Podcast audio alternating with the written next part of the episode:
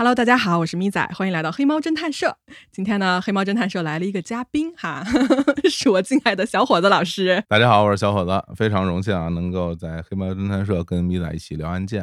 之前我们不是聊了一期吗？对，聊了一期。日坛和黑猫两边播的哈。嗯，对，那今天呢，这期就不在日坛播了啊，就对仅仅在黑猫侦探社黑猫专供。对对对对对，嗯嗯，我就作为这个搭档主持，其实我那一天录完之后，我回家我就琢磨，嗯我就说，哎呀，不行，我不能跟淼叔分享小伙子，哦我要独霸他一集。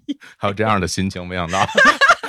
OK，可以可以可以，我来了。嗯，因为我之前跟淼叔录音，主要是聊那个日本的案件，嗯嗯嗯，但是黑猫这边其实世界各地案件都会有。嗯，所以今天这个案件是发生在什么地方哎呀，黑猫其实大部分案件是在北美哈，啊？对，美但是国。今天呢是一个欧洲的案子，嗯，在捷克。哦，捷克。嗯，哇，大家一想到捷克，想到什么布拉格啊，什么对红房顶哈，哎，蔡依林有首歌你记得吗？布拉格广场。对对对啊对对布拉格也没有广场。暴露年龄这首歌 简直是那这是发生在哪一年啊？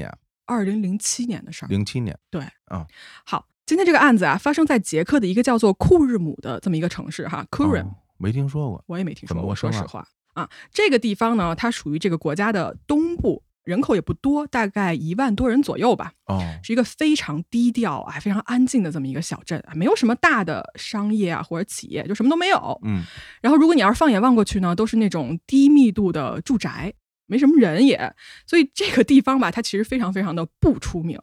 它真正被世人所知，还真就是因为我们今天要讲的这个案子。啊，因为这个啊，对，哦好事儿不出门，坏事传千里啊。，对，来，我们正式开始哈。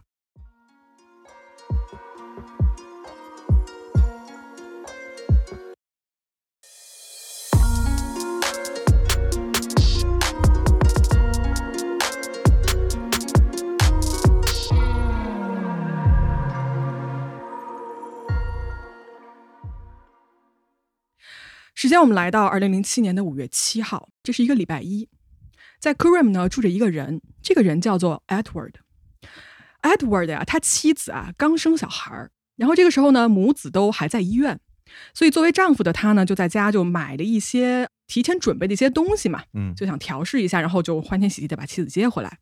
他首先他买了一个婴儿监视器。我没有小孩儿啊，但是我我觉得印象中婴儿监视器应该就是这边放个摄像头，嗯，然后这边父母是可以在，要不就手机上可以看到那边是什么样，对吧？我这够先进的，类似这种产品在咱们国内都得这一几年之后才有。嗯，但它也不是手机看，它是有一个婴儿监视器可以看。嗯，所以呢，他在家就调试这个婴儿监视器啊，突然发现说，哎，他预想中的应该是能拍到他那个婴儿房里的一些画面嘛，嗯但是发现说没有，他拍到的就是这个显示器上出来的是另外一个画面。啊，对，这个画面呢，首先不是他们家，是一个奇怪的一个屋子里面。哦，在这个屋子里呢，有一个不认识的小男孩儿。这个小男孩儿啊，就光着身子，然后坐在这个水泥地上玩一卷儿这个什么胶布之类的东西啊，然后整个画面是黑白的。哦，所以这个 Edward 啊，一开始看到这东西就说：“哎，也没啥，就可能是串线了，你知道吧？就跟我们那时候打电话一样，会串线。嗯，感觉他那个传输方式应该是那种无线电的，对无线电或者是某种波段的，所以他接收到了别人的波段。没错，可能就是截获了另外一个摄像头的信号。对，所以呢，他就没往心里去，没管。然后呢，他就直接把这个所谓的这个监视器就放这儿了，他就去医院照顾他的妻子跟小孩了。然后他回来已经是六个小时之后的事儿了，但是呢，他发现说这个婴儿监视器上的画面一点儿都没有变过，怎么讲啊？这个小孩还坐在原地。哦，然后他这个时候就觉得不对劲了，因为怎么会有小孩在一个地方待六个小时不动换呢？对，对吧？我成年人我都待不了。从这一点开始呢，他就仔细的看了一下这个画面，他发现啊，这个小男孩的双手呢是被绑住的，哦，然后正在他看的时候啊，就有一个女人的手进入到了这个画面里面来，应该是在给他喂一些就是撕碎了的那个什么面包片之类的东西，就给他喂饭。嗯，喂了一会儿，这个手就消失了。然后这个男孩好像状态特别不好，就已经筋疲力竭了，哇，好像是在舔地板上的一些类似于呕吐物之类的东西。哎呀，所以这个人看到这个画面就已经，你想想就非常非常震惊了，很吓人啊。对，然后他嗯。就立刻打电话报警。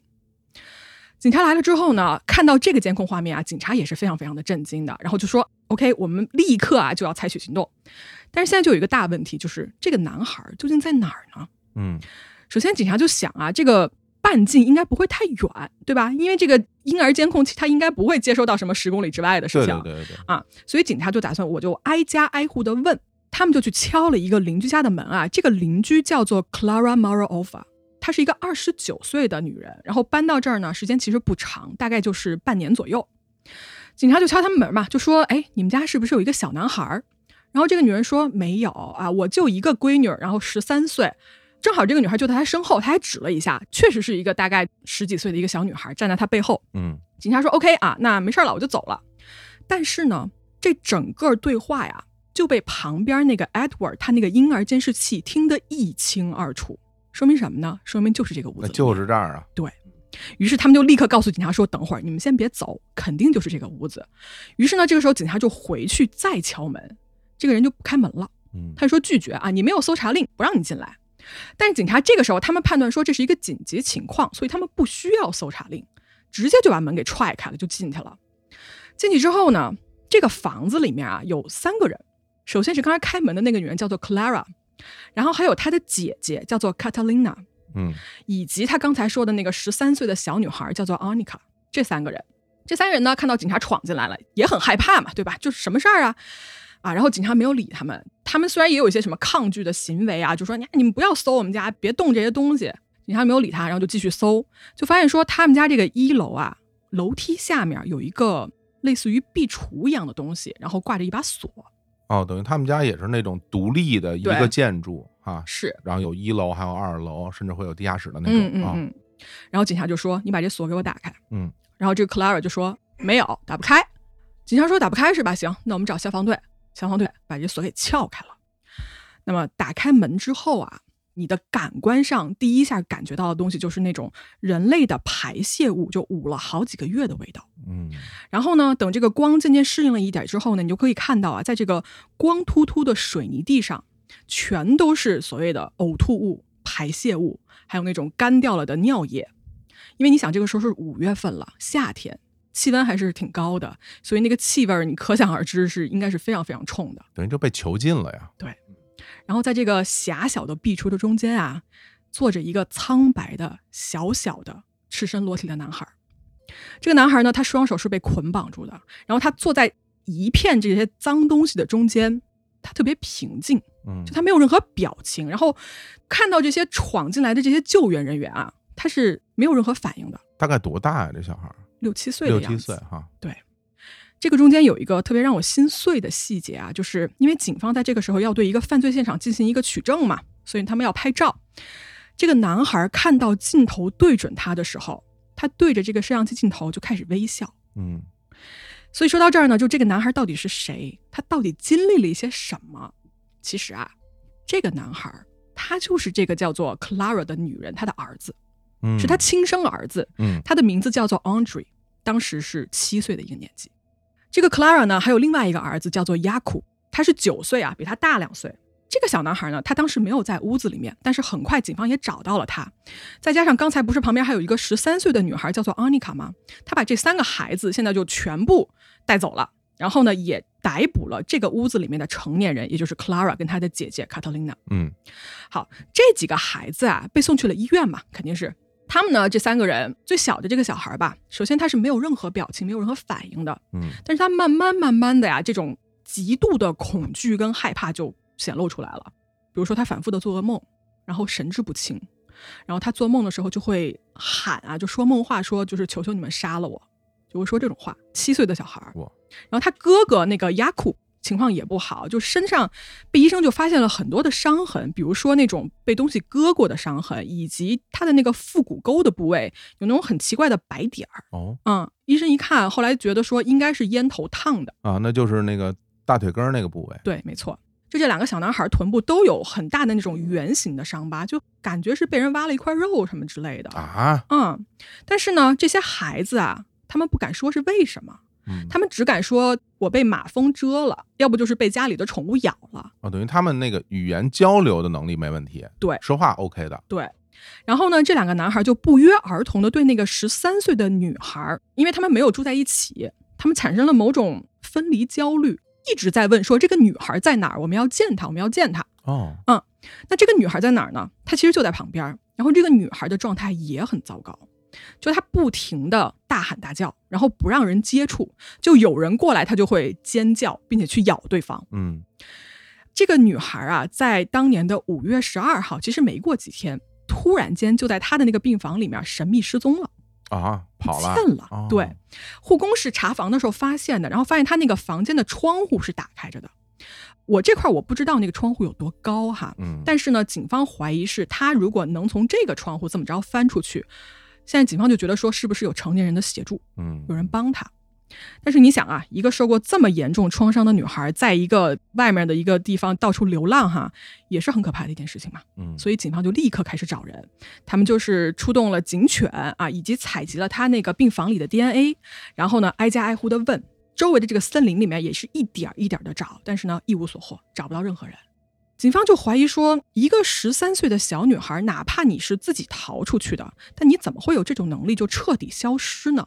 对吧？所以他们还是怀疑有人在协助她，被藏起来了呗，有可能是吧？嗯，好，那说到这儿啊，我们稍微回来一下，就看一看这家人，也就是当天被抓的那两个成年人嗯到底是一个什么情况。要问话吧，得，嗯是吧？到警察局，对，被逮捕了嘛？对，嗯这个妹妹哈，Clara，我就先从他说起吧。嗯她是二十九岁的一个年龄，然后他的姐姐 Catalina 是三十一岁，比他大两岁。这个妹妹呢，在一九九六年的时候，当年是十八岁的一个年纪，跟她当时交往的一个对象啊，就意外怀孕了，然后就生下了一个小男孩，就是我们这个大儿子雅库。嗯嗯，然后呢，在一九九九年的时候啊，跟同一个对象又生了一个儿子，哦，就是这个七岁的小男孩 Andre。后来呢，他确实跟这个男的结婚了。结婚之后呢，这个生活是迈上了正轨的。他当时是拿到了好像是经济学的一个学位，哦然，后好像是做一个秘书的工作吧。但是这个婚姻啊，最后是没有持续多长时间。两个人应该是在二零零三年左右就开始这种激烈的争吵，吵到就旁边邻居什么的都能听见啊。然后后来结果就是这个男的就搬出去住了，两个人就分居了。在当年的年底，两个人离婚了。嗯但这个离婚呢，还是属于那种友好协商离婚，所以呢，最后这两个孩子是归母亲来照顾的。哦，嗯那姐姐我也简单说一下，姐姐 Catalina 她是在当地的一个青少年中心上班，然后在那儿是当一个小领导啊，一个什么类似于主任什么的这么一个职位。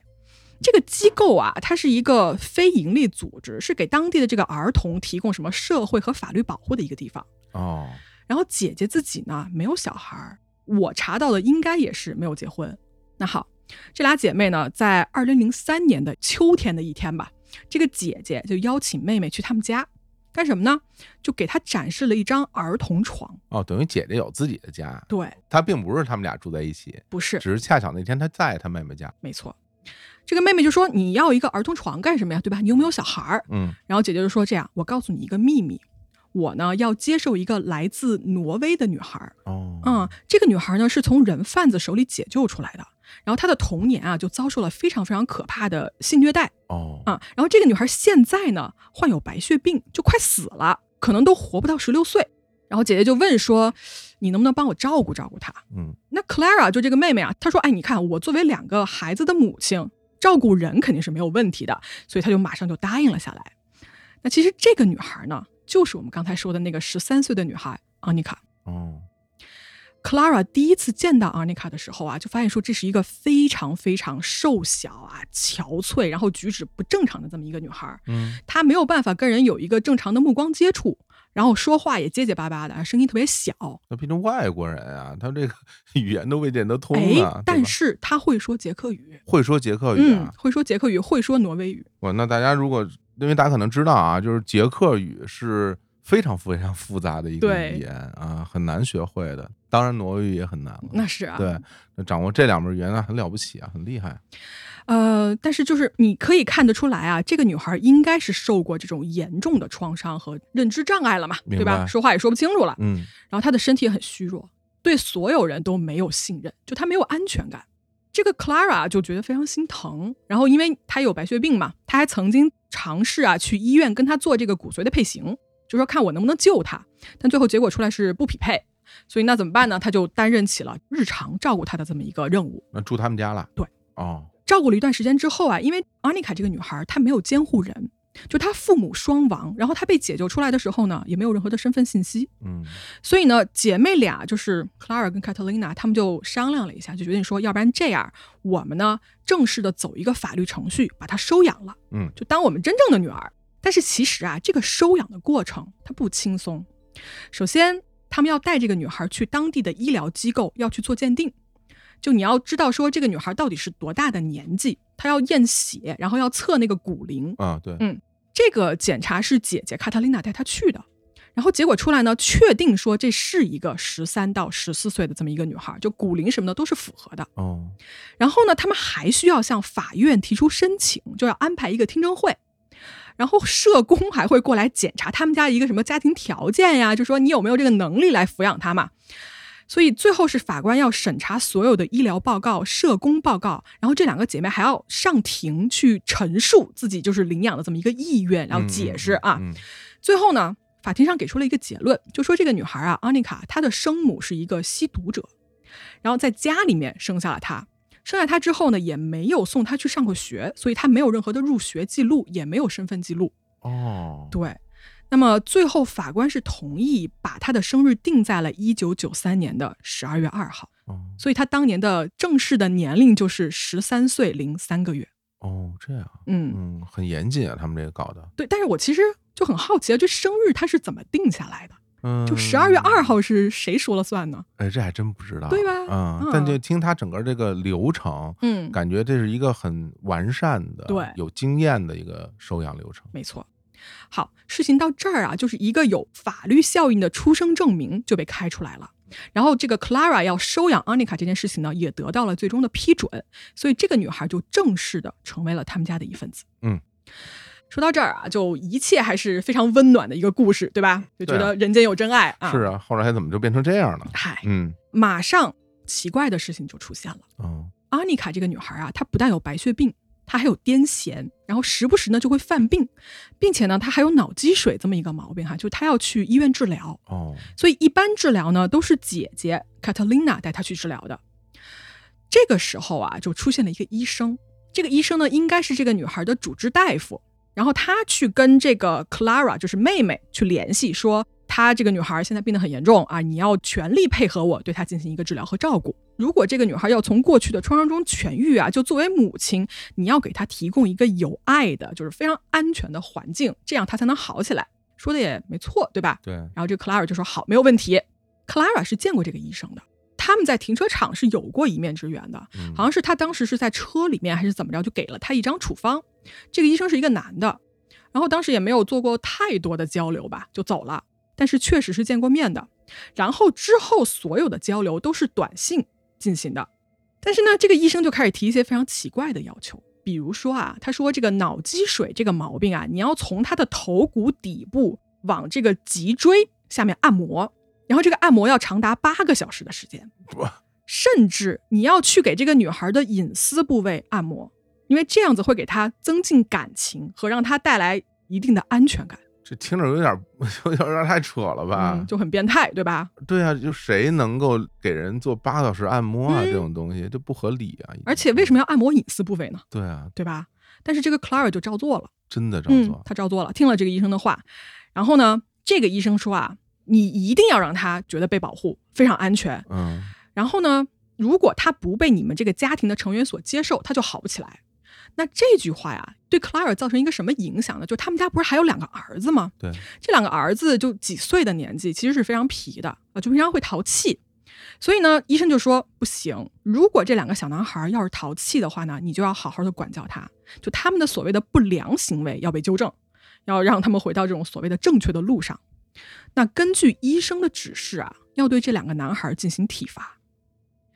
在二零零六年的七月份开始啊，作为母亲的 Clara 呢，就开始用皮带，然后那些就是做饭的那种大的木勺子啊，就开始打这两个小男孩。嗯然后让他们一跪就跪好几个小时，或者是你不听话就给你关柜子里面去，就没有食物、没有水，然后也不许上厕所。这种情况呢，持续了大概一个多月，然后这个事情啊就一步一步开始升级。这两个男孩呢，先是被他的妈妈跟姨妈嘛，就是这两姐妹，就带到了一个乡下的一个小木屋里面去。同时来的呀，还有几个大人，就应该是他们俩的朋友。在这个小木屋里面是什么呢？就等待这两个男孩的是两个狗笼子。好，接下来我可能要稍微简单的描述一下一些比较残忍的画面哈。如果大家对儿童这一块非常感觉不适的话，我建议大家跳过一下。我在这个 show notes 里面给大家放一个时间点。这些内容都是这两姐妹在警察局坦述的内容，是吧？嗯，不只是他们俩说的，就是这两个男孩最后也说了。哦，明白了。对，这俩男孩呢就被关在了这个笼子里面，然后就是各种的殴打吧，我就不具体描述是怎么着打他们了，虐好吧待？，虐待，对，虐待嗯，烟头啊什么的这些东西，哦，然后会把他们的这个脸啊就蒙住，就看不见，一直是一个看不见的一个状态，嗯或者是会把他的头就按在桶里面去，就让他溺水嗯啊，各种各样的。还有一部分更加残酷的内容，就涉及到所谓吃人肉的部分啊，我就不提了，好吧？啊，好吧，嗯，那除了身体上的这种折磨啊，对他们心灵上也有相同的折磨，是什么呢？他们强迫这两个男孩去背一些脏话，嗯，然后给他们听非常非常吵的音乐。然后这两个男孩不是头一直是蒙住的嘛，就看不到外面的什么情形嘛，但他们永远能听到旁边的大人一直在用很难听的语言辱骂他们跟嘲讽他们。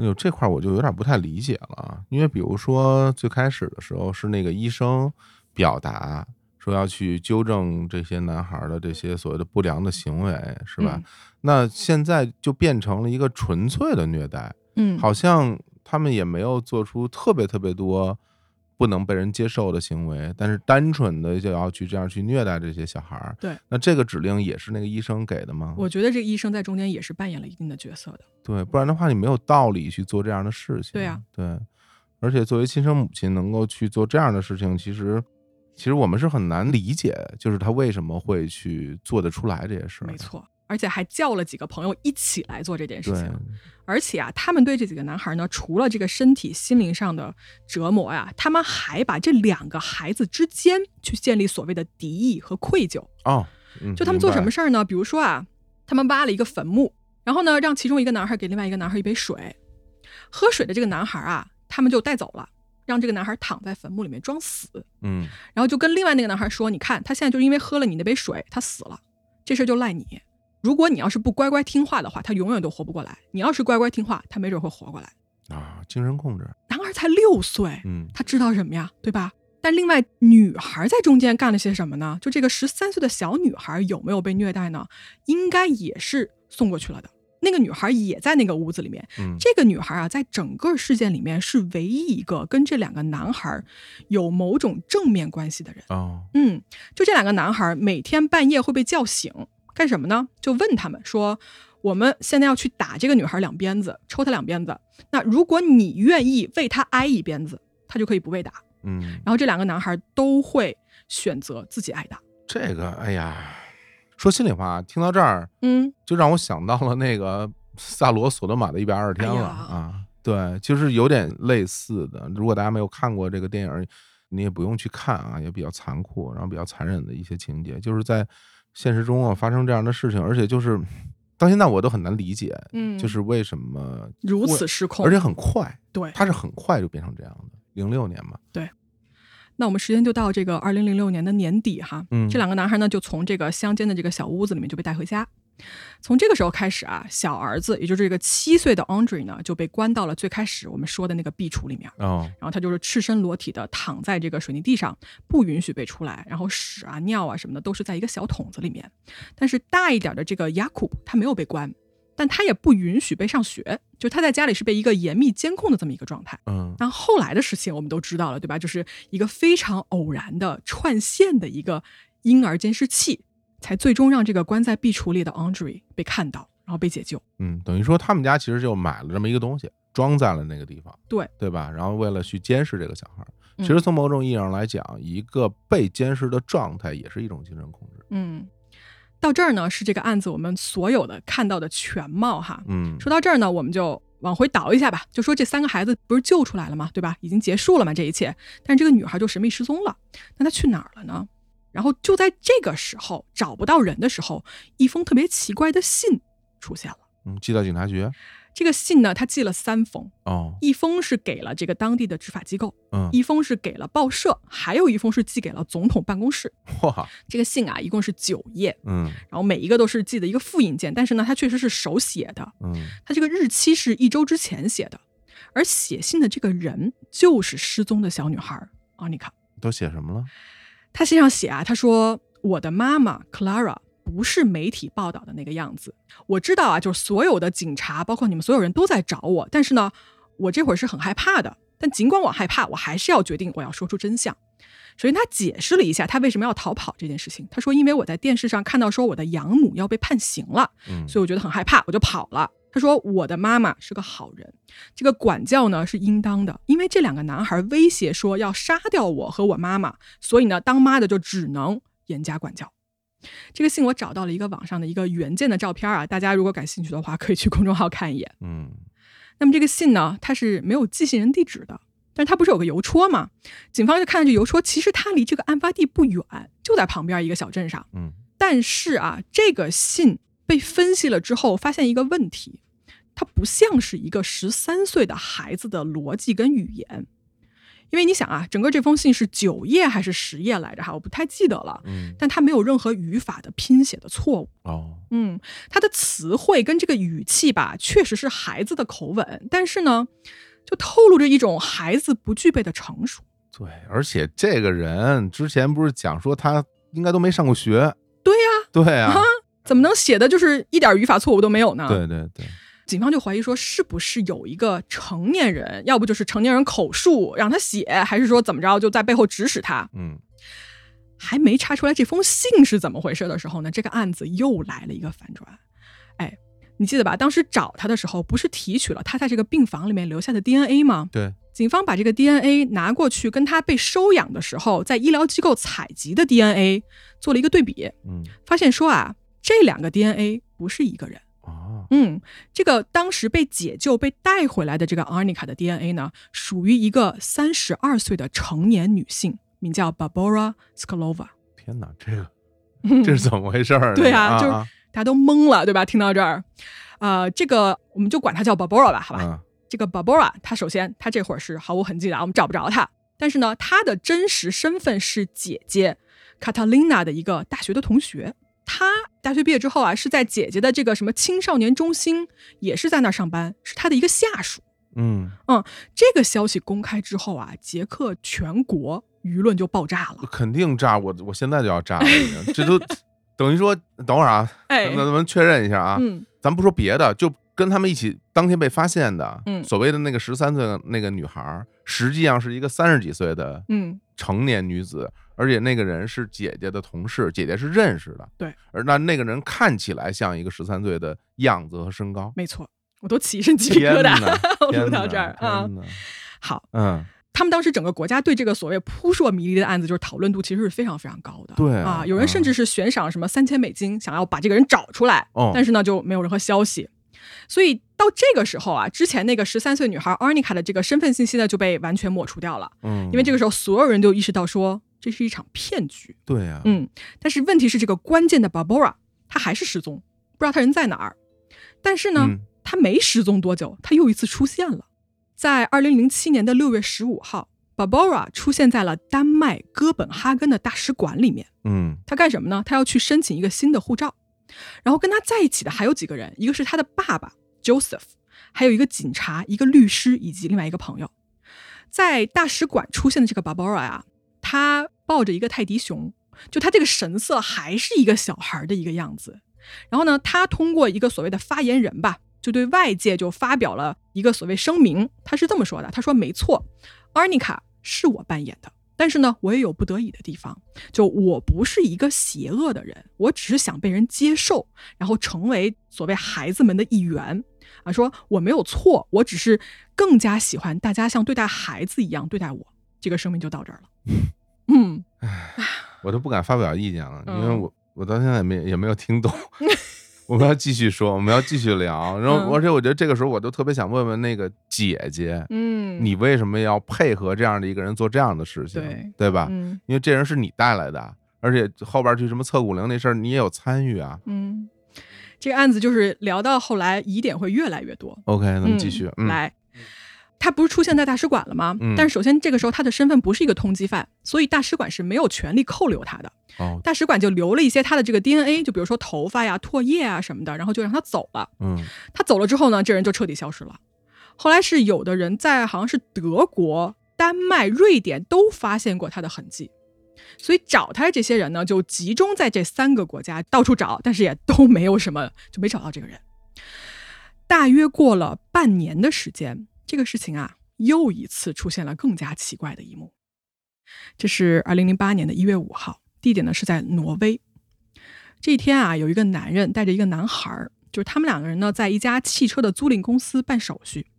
突然间，一票警察冲了进来，嗯然后就拔枪对着这个男的说：“你躺到地上，双手抱头躺地上。”这个男的照做了之后呢，警察迅速的把旁边这个小男孩解救了过来。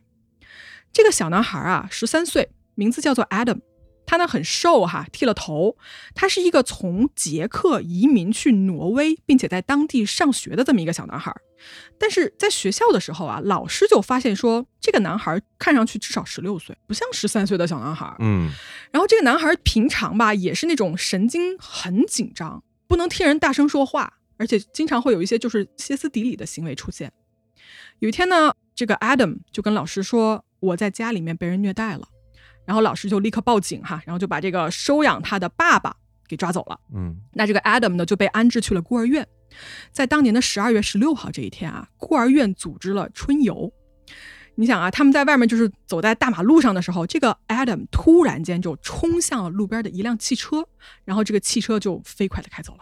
上车了，对，哦，当时挪威的警方觉得说这是不是一个儿童拐卖的案子，所以就如临大敌嘛，就开始了一个全国性的搜索，所以就有了我们刚才说的那一幕。哦，但其实说到这儿啊，我不知道大家有没有猜到哈，这个 Adam 根本不是一个十三岁的男孩儿，她是一个女人，她是一个到现在已经是三十三岁的女人了，她的名字叫做 Barbara Sklova，我已经没有办法再相信任何人的年龄了，就 是我，？这太可怕了，这太可，嗯怎么又？又冒充一哎次，呀，我天，这这连性别都变了，对，哦而，且换了一个国家。嗯嗯好，说到这儿啊，Barbara 这个人终于被捕了。他被送回了捷克，然后他带进警察局的时候啊，还抱着一个泰迪熊，手上拿着一个儿童读物。那究竟这是怎么一回事儿，对吧？他为什么要反复的装小孩儿？嗯，而且之前这一对姐妹虐待自己儿子的事情又就是怎么回事儿呢？为大家复盘一下啊，就是整个的全貌。赶紧吧啊！我这已经 迫不及待了，这太吓人了，怎么回事来，Barbara 这个人，首先他出生在一个医生的家庭，他是他们家三个孩子的老大。这个人呢，他从小确实啊身体不太好，就是他有心脏的疾病，然后癫痫、甲状腺功能不足，所以呢，他这个身体发育啊就比较慢，就他不像成年人。等会儿咱先问问，他是捷克人吗？对。他是一个捷克人，嗯。嗯，所以呢，他在二十岁的时候啊，在大学里就认识了这个姐姐卡特琳娜，嗯。然后，这俩人呢成为了一个不错的朋友吧，甚至有一段时间是一起住过的。哦，老朋友了，对。啊，在二十六岁那一年呢，他就进入了这个青少年中心，就担任了类似于什么教育类的工作吧，嗯。嗯，然后是他的一个下属，当然也是同事了。这个 Barbara 啊，他的爸爸叫做 Joseph，这个人我要特地提一下，这人是一个很神秘的人。他这个人呢，年轻的时候应该是从这个楼梯上摔下来，这个人就残疾了，所以他一直是领着这个政府的一个残疾人津贴的。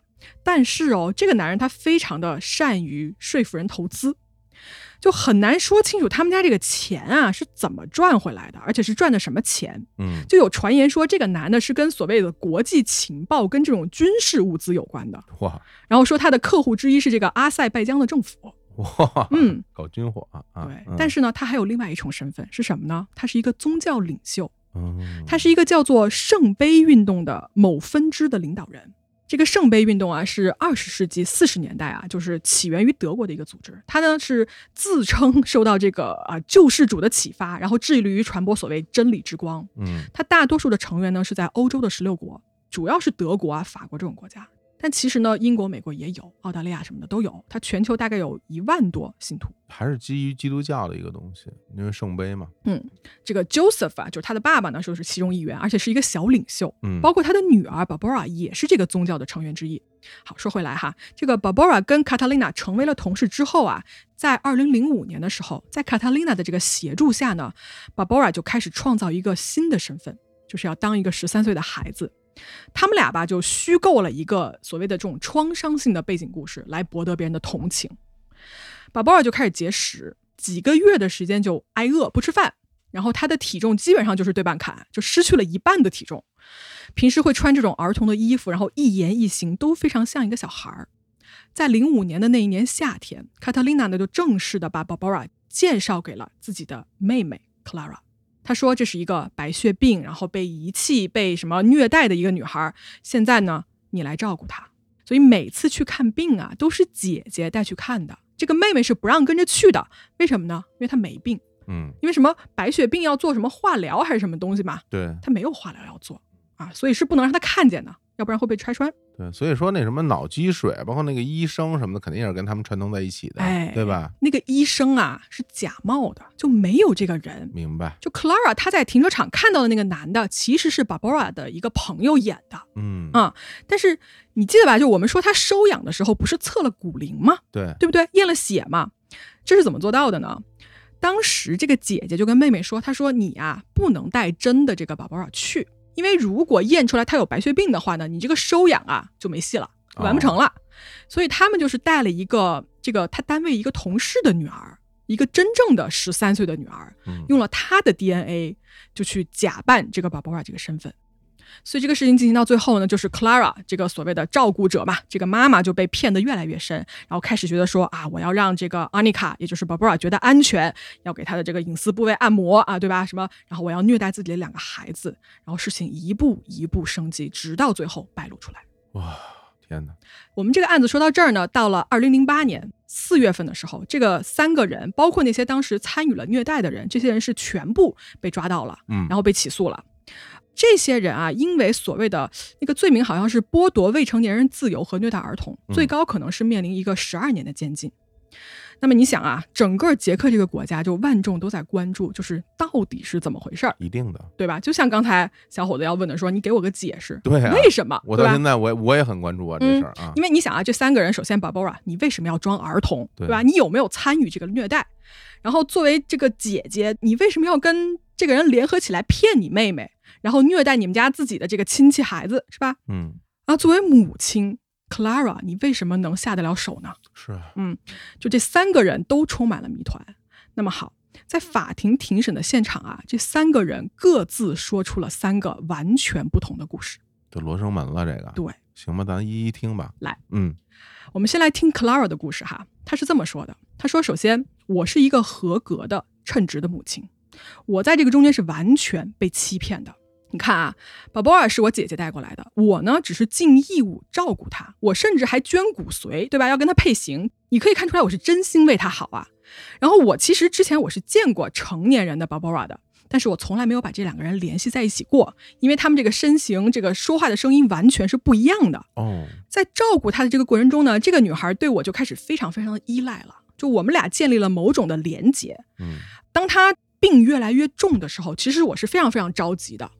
但是这个女孩吧，对我的需求也开始变本加厉。就比如说，她会威胁我，嗯，就索要什么礼物啊，索要这种就是要求你长时间跟我按摩，然后拿着刀逼她说，你要是不同意啊，你不顺从我，我就去跳楼或者我去卧轨。那她说，我作为一个母亲，我只能尽可能的让她去开心，因为她毕竟是一个得了白血病马上要死的这么一个女孩了，就我嗯可怜她。那我平衡家里这三个小孩的关系呢，实际上也是一件非常压力非常大的事情。我真的是筋疲力尽了，很可能我脑海中啊就扩大了我那两个儿子的淘气的行为。我到了某个程度，我就觉得说他们应该被管教，而且这个时候医生出现了。我很相信医生的这个权威，所以就是他说什么就是什么，尽管就是这个短信的沟通，我也相信。我这补一句啊，这个短信全是他姐姐发的，嗯，卡特琳娜发的。所以呢，他对这个医生的指令呢，一个是深信不疑，二一个呢，他真的觉得说我的儿子对这个女孩是有害的，我必须严加管教。而且我内心觉得说，照顾好阿妮卡是上帝赋予我的职责。嗯，包括此时呢，有我姐姐的加入啊，我还有了她的支持，所以最后我就参与了虐待这件事情。嗯，这么说是说得通的，嗯，所以这是她的故事。嗯来我们来看 Barbara 的故事。首先，Barbara 她是这个故事里面最有争议的一个角色，因为众人都在猜啊，就这个人他究竟是一个自愿的参与者，还是一个被胁迫的受害者呢？嗯他是这么说的：“他说啊，首先我是被迫扮演阿尼卡的角色。他说我在被介绍给这家人之前的四五年前，我就开始了这么一个身份的转变。嗯在这段时间里面啊，我跟外界的联系是完全被切断的，就我只能接触这个姐姐卡特琳娜。我每天的食物只有一杯酸奶，其他都不给我吃。在整个的过程中间啊，这个姐姐是一个权威，就她说什么我都照办。而且我确实是有健康问题，就是比如说我有癫痫，对吧？什么甲状腺，不拉不拉。所以呢，我的生活是完完全全依赖于他人的。我对他的这种关系是一个完全顺从的关系。所以，首先我不是一个操控者，我是一个服从权威的人。而这个权威就是卡塔琳娜。嗯他说，在这个过程中间啊，他每天被迫服用很多强效的精神药物，然后呢，让他这个头脑啊就不清楚，整个记忆就是很模糊。然后这个控制他的人吧，就要把他塑造成一个他们想要的样子，就比如说每天要训练他的一个行为举止，然后在这个过程中间呢，一有不如意就会挨打，直到他的这种对于他自己本身身份的认同消失，然后这个 Arnica 的这个角色建立。取代了他的那么一个自我认同，这就是我的一个整个的转变的过程。其实我是非常痛苦的，嗯嗯。然后我在被控制的时候，我还受到了性虐待，有人强奸过我。嗯那对男孩的这些施暴呢，我确实是参与了。但是呢，我首先我是过去表演一个同类的角色，我也打过他们，但是是他们蒙住头的时候打的，所以他们并不知道是我。那在事情败露之后呢，他说我是在两个我不知道名字的人的帮助下逃了出去，逃离了这个机构。然后啊，我被送去了丹麦，在那儿呢见到了我的爸爸。随后我被送去了挪威，然后在那儿呢有一个另外所谓这个产业链上的一个客户，这个客户要求我扮演一个叫做 Adam 的十三岁的男孩的角色。所以最后他说我非常非常感激警方把我解救了出来，把我从这个深渊里面拉了出来。然后呢？另外姐姐怎么说？嗯，这两个人说完之后，你想他们的故事里面，姐姐卡塔琳娜都是一个绝对的控制者，对不对？是的，那其实姐姐说什么就很关键了嘛。嗯，但是姐姐啊，她之前完全不跟任何人说任何话，什么都不配合。她呀，最后愿意出来说话的时候，她第一句话就是：“前面两位说的都是假的。啊，等于他知道人家说什么”了，嗯，这是法庭上说的，告诉啊，当面说的，原来如此，说你们说的都是假的，都是不真实的。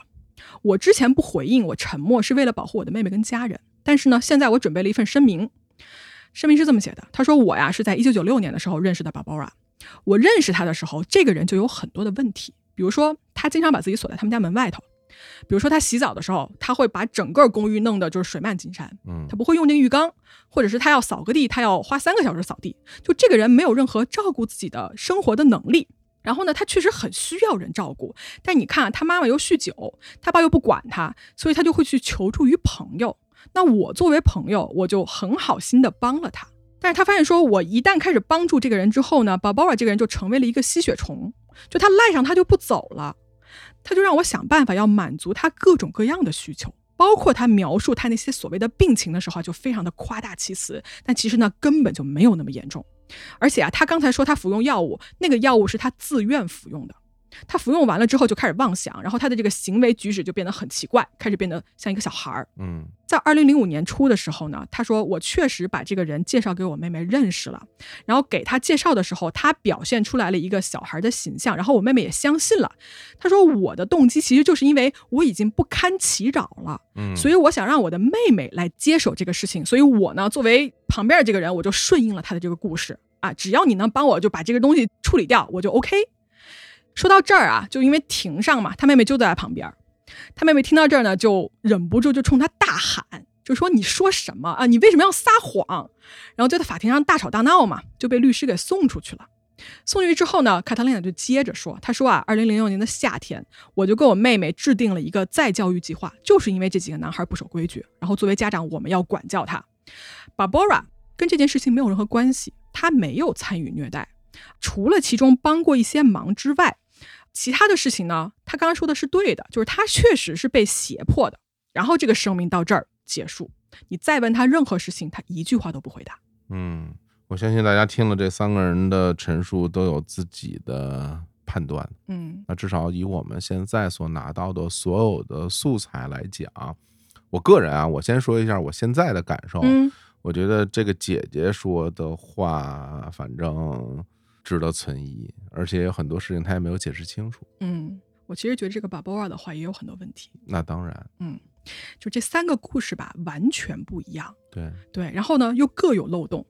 然后这三个人在法庭上啊，各自派出了自己的律师，就吵成一片。嗯啊警方关于这个案子的调查文件啊，什么证词啊、专家分析啊、证据等等等等的，最后是好像是有六千多页这么多。啊，可想而知。嗯，但是其实在这个当下吧，很多人也在问同样一个问题，就是说这三个人的心理正常吗？嗯他们是不是有什么精神类的疾病？法庭呢确实也考虑到了，给这三个人呢分别做了精神鉴定。他们派出了很多的心理学家啊、精神学家来看一看，说到底是什么问题。但这个姐姐卡特琳娜是拒不合作的，嗯，就是不接受。但专家还是用他的一些行为啊，包括他说的这些话，就分析了一些相关的信息。来，我说一下这三个人哈，就他们都被分析出到底是人格上有什么样的问题。好啊。首先，这个 Clara 就是这个妹妹，专家说啊，这个人有一种人格障碍哈，叫做 historical personality disorder，嗯戏剧性人格障碍。啊，表演式的。对，又称表演性人格障碍。就这个患者吧，经常就比如说他不成熟，情绪不稳，然后呢，富有这种敏感而夸张的情绪，他喜欢成为这个被关注的中心。但是大家注意啊，这个人格障碍啊，不代表你有精神问题啊，嗯啊，仅仅是一种你的一种表现，没有的严重到那种程度，并不是说人格分裂啊，或者是有其他的更严重的问题。嗯，除了这一块之外呢，他还有另外一种人格障碍，叫什么呢？叫做 dependent personality disorder，、嗯就是依赖型人格障碍。依赖性，对，在心理上，它就是过分依赖他人特征的一种人格障碍啊。就是说，这种人呢，他会依赖于别人来满足自己的情感的需求或者是一个生理的需求。嗯就比方说，在这个案子里面，姐姐就是天生具有一个权威性，然后作为妹妹呢，就会倾向于她，就渴望得到这个姐姐的认可，对吧？你看这个情况啊，她的姐姐是一个以自我为中心，然后是一个感觉他没有什么同理心的一个人，然后他发现妹妹是在人格上有这么一块缺陷的，他就正好可以抓过来利用她，然后制定所谓的一些计划，就通过一个情感操纵的方式来达到他的目的。嗯好，他这个姐姐呢，什么问题呢？首先她拒不合作，嗯但专家就分析啊，说这个人有可能是有虐待狂和恋童癖的一个性倾向。嗯我们来看啊，就是首先他对他妹妹的这个精神控制和操作，并且呢，这个人对儿童这件事情吧，感觉他有一种狂热。嗯比如说 Barbara 她这个身体啊，转变成儿童的这种控制，对吧？对两个小男孩的虐待，包括呢，他假装医生下指令来对这个女孩进行一些治疗，对，这都是跟儿童相关的。对，不知道他是不是有某种恋童癖的某种倾向哈。嗯，另外还有一个就是，医生当时不是说要让他按摩这个隐私部位嘛？对，其实他姐姐也参与了，嗯他也去按摩了。专家就怀疑说啊，是不是他跟 Barbara 之间有某种程度的性接触，或者是说某种程度的性吸引，嗯但是必须要通过儿童的身份才能被满足。啊，这是一种推测。对，嗯然后虐待狂就不用说了哈，这个虐待小男孩的事实就已经很清楚了。那 Barbara 这个人呢，他也是有戏剧化的一个人格障碍，但是呢，他比 Clara 要严重的多。就他表现为公开的这种欺骗和操纵他人的欲望，对吧？他平时演小孩的时候表现得非常的脆弱啊，很幼稚。但是，一旦啊，就这个事情不如意的时候呢，他就会表现出这种成年人的攻击性。这种表演能力啊，我觉得他是可以无缝衔接的。嗯，对，包括你后来刚刚大家听到说他同时写了三封信，嗯，寄给不同的地方，对。这种行为是一种很典型的表演式的人格障碍的行为。对，但是呢，之前你记得吧？他说他那个故事里面不是说我被控制啊，我被嗯虐待什么的吗？他那一堆证词里面啊，很多谎言最后也被拆穿了。比如说什么呢？他当时展示他身上有伤痕，嗯说你看这是什么打的什么的，但是其实那个伤痕啊，就是一个普通的擦伤。但是呢，法医会发现说，就过几天这些伤口还会挪一下位置，嗯，你知道吗？就是因为他好了啊啊，他又戳一下，但是就不可能完全一样嘛。再来一下。对然后他也不是恶瘦的，就医生在他的这个乳房的两边发现了两个对称的伤疤，嗯，是缩胸手术造成的。哦然后他的腹部也有吸脂手术的痕迹。哦，然后他不是说他也被强奸过吗？但是医生检查过啊，发现说他有完整的处女膜，哦，就有没有可能之前他是没有过这种侵入性的性行为的？虽然不是百分之百啊，哦，但你说你被强奸过，然后医生检查出这样这样一个结果，我觉得也是很值得怀疑的，对吧？这咱就难说了。嗯嗯所以你看啊，这三个人都不太正常，对吧？然后他们组成了一个很奇怪的一个三角关系，是互相控制、互相依赖啊，各自都有想要的东西嘛。然后最后就来了这么一个黑暗的故事，但是中间两个无辜的男孩被虐待、被伤害了。那最后这三个人法庭该如何去审判呢？嗯，嗯在零八年的十月二十四号，哈，法庭就是宣判所有的被告都有罪。这个卡塔琳娜的判决是最严厉的，她是十年的监禁，因为明显啊，她是这个里面的教唆者跟一个组织者的一个角色，罪名是什么呀？罪名应该是限制未成年自由和虐待儿童罪。嗯然后呢，这个 Clara 啊，因为她是被人操纵的，所以她稍微获得了一些宽大的处理。但作为母亲吧，虐待自己的孩子这个行为还是不可原谅的，对吧？对，这两个罪他也都有的。对，但是她其实最后没有减多少，她被判了九年，就少一年。嗯 Barbara 被判了五年监禁，另外几个参与那个虐待的成年人也分别被判了七年和五年的监禁。嗯所以所有的被告都有罪，然后所有的被告被宣判有罪之后，全部提起了上诉，但是全部被驳回。哦而且你想啊，就是零八年的时候，这个时候他们所有的人服的刑嘛，嗯那到今天二零二三年的时候，这些人全都已经恢复自由之身了。啊，对，嗯，都放出来了。对啊，这个案子听完以后，让我感觉就没完，你知道吗？对，对，我觉得这事儿没完。就好多疑问没有解释。对，而且就本身就是他们的这种从法律意义上的犯罪行为嗯，被法律上确认，然后去服刑。但我觉得他们其实还有很多其他的东西，并没有办法被法律确认，嗯，所以他们没有办法为那些事情去服刑。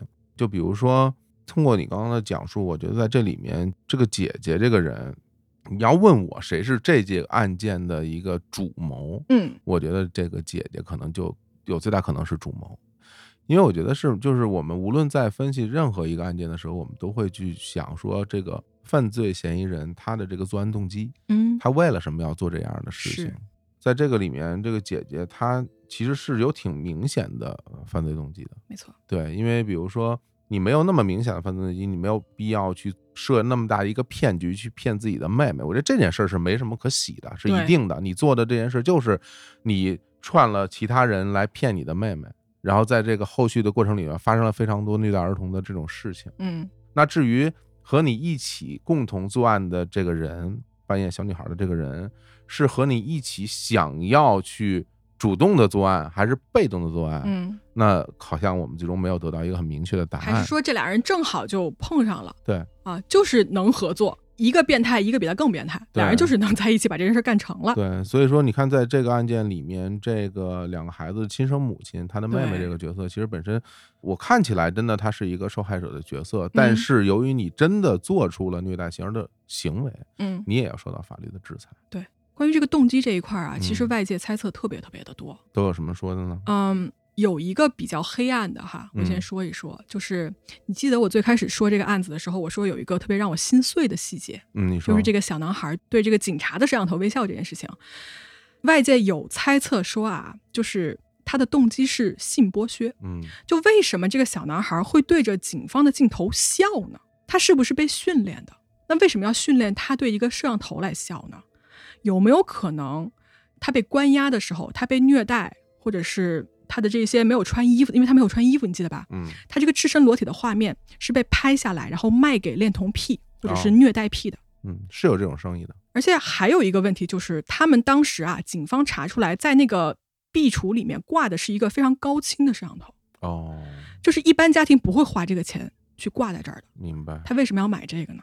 但是这个猜想在法庭上被这几个被告全部都否定了，就没有人承认，那肯定不会承认了，啊，对吧？但是你也没有证据说他确实是干了这件事情。是没有证据，我们不能觉得就一定是啊。嗯，对但是这是一个外界非常广泛的猜测。对，首先在世界上的确是有这样的黑色产业链存在的。对，但是我们大家有的时候你会去相信，或者说你愿意去相信一个更有利的理由嗯啊，因为这个理由可能就比之前的单纯的它是一种性虐倾向的或者恋童倾向的这么一个先天性的东西，可能更有利，因为它涉及巨大的经济利益。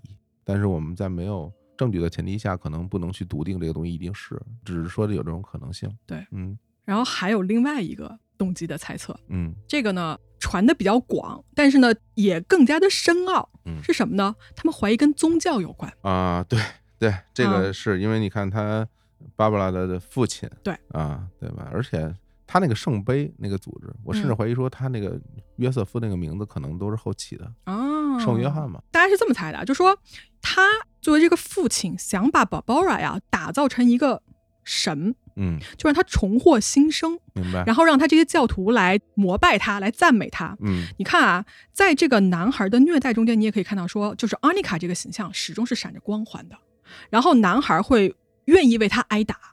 愿意去保护他，包括这个 Clara 这个母亲也是不计一切代价的要保护他，要为他好，对吧？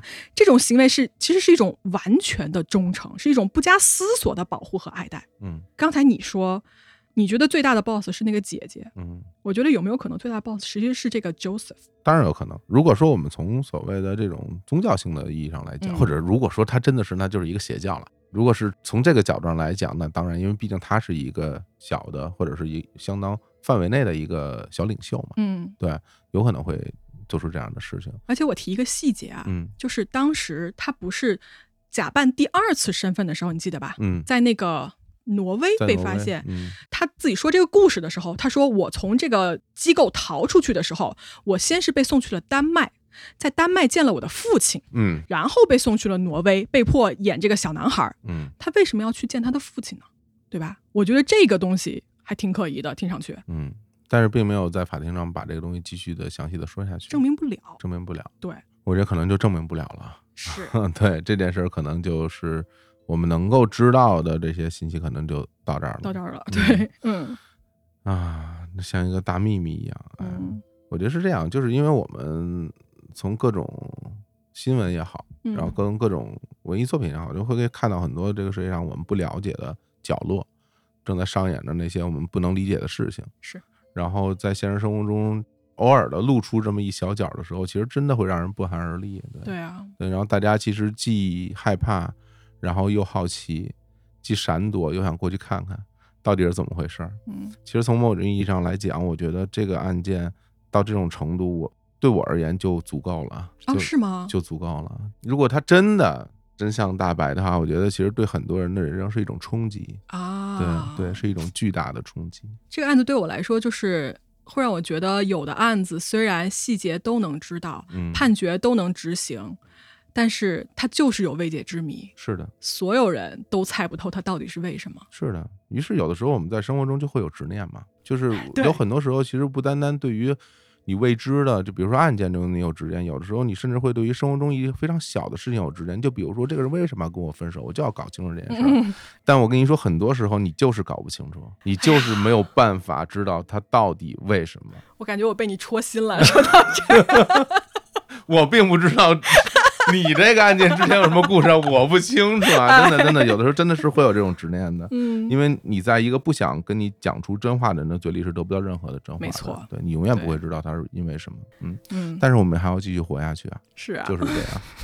OK，行，行，那也非常感谢大家收听。我也不知道今天我和米仔的搭档哈，嗯就是嗯能不能大家满意，有什么这个不周到的地方，大家多包涵。还这么客气呢，小伙子老师，假装客气一下，哎我毕竟第一次来，初来乍到，这是人家地盘儿，这是啊，听众都是黑猫十三社的听众，是吧？我也嗯假装客气一下。嗯嗯，非常感谢小伙子老师愿意接受我的邀请。哎，嘿嗯，挺开心的。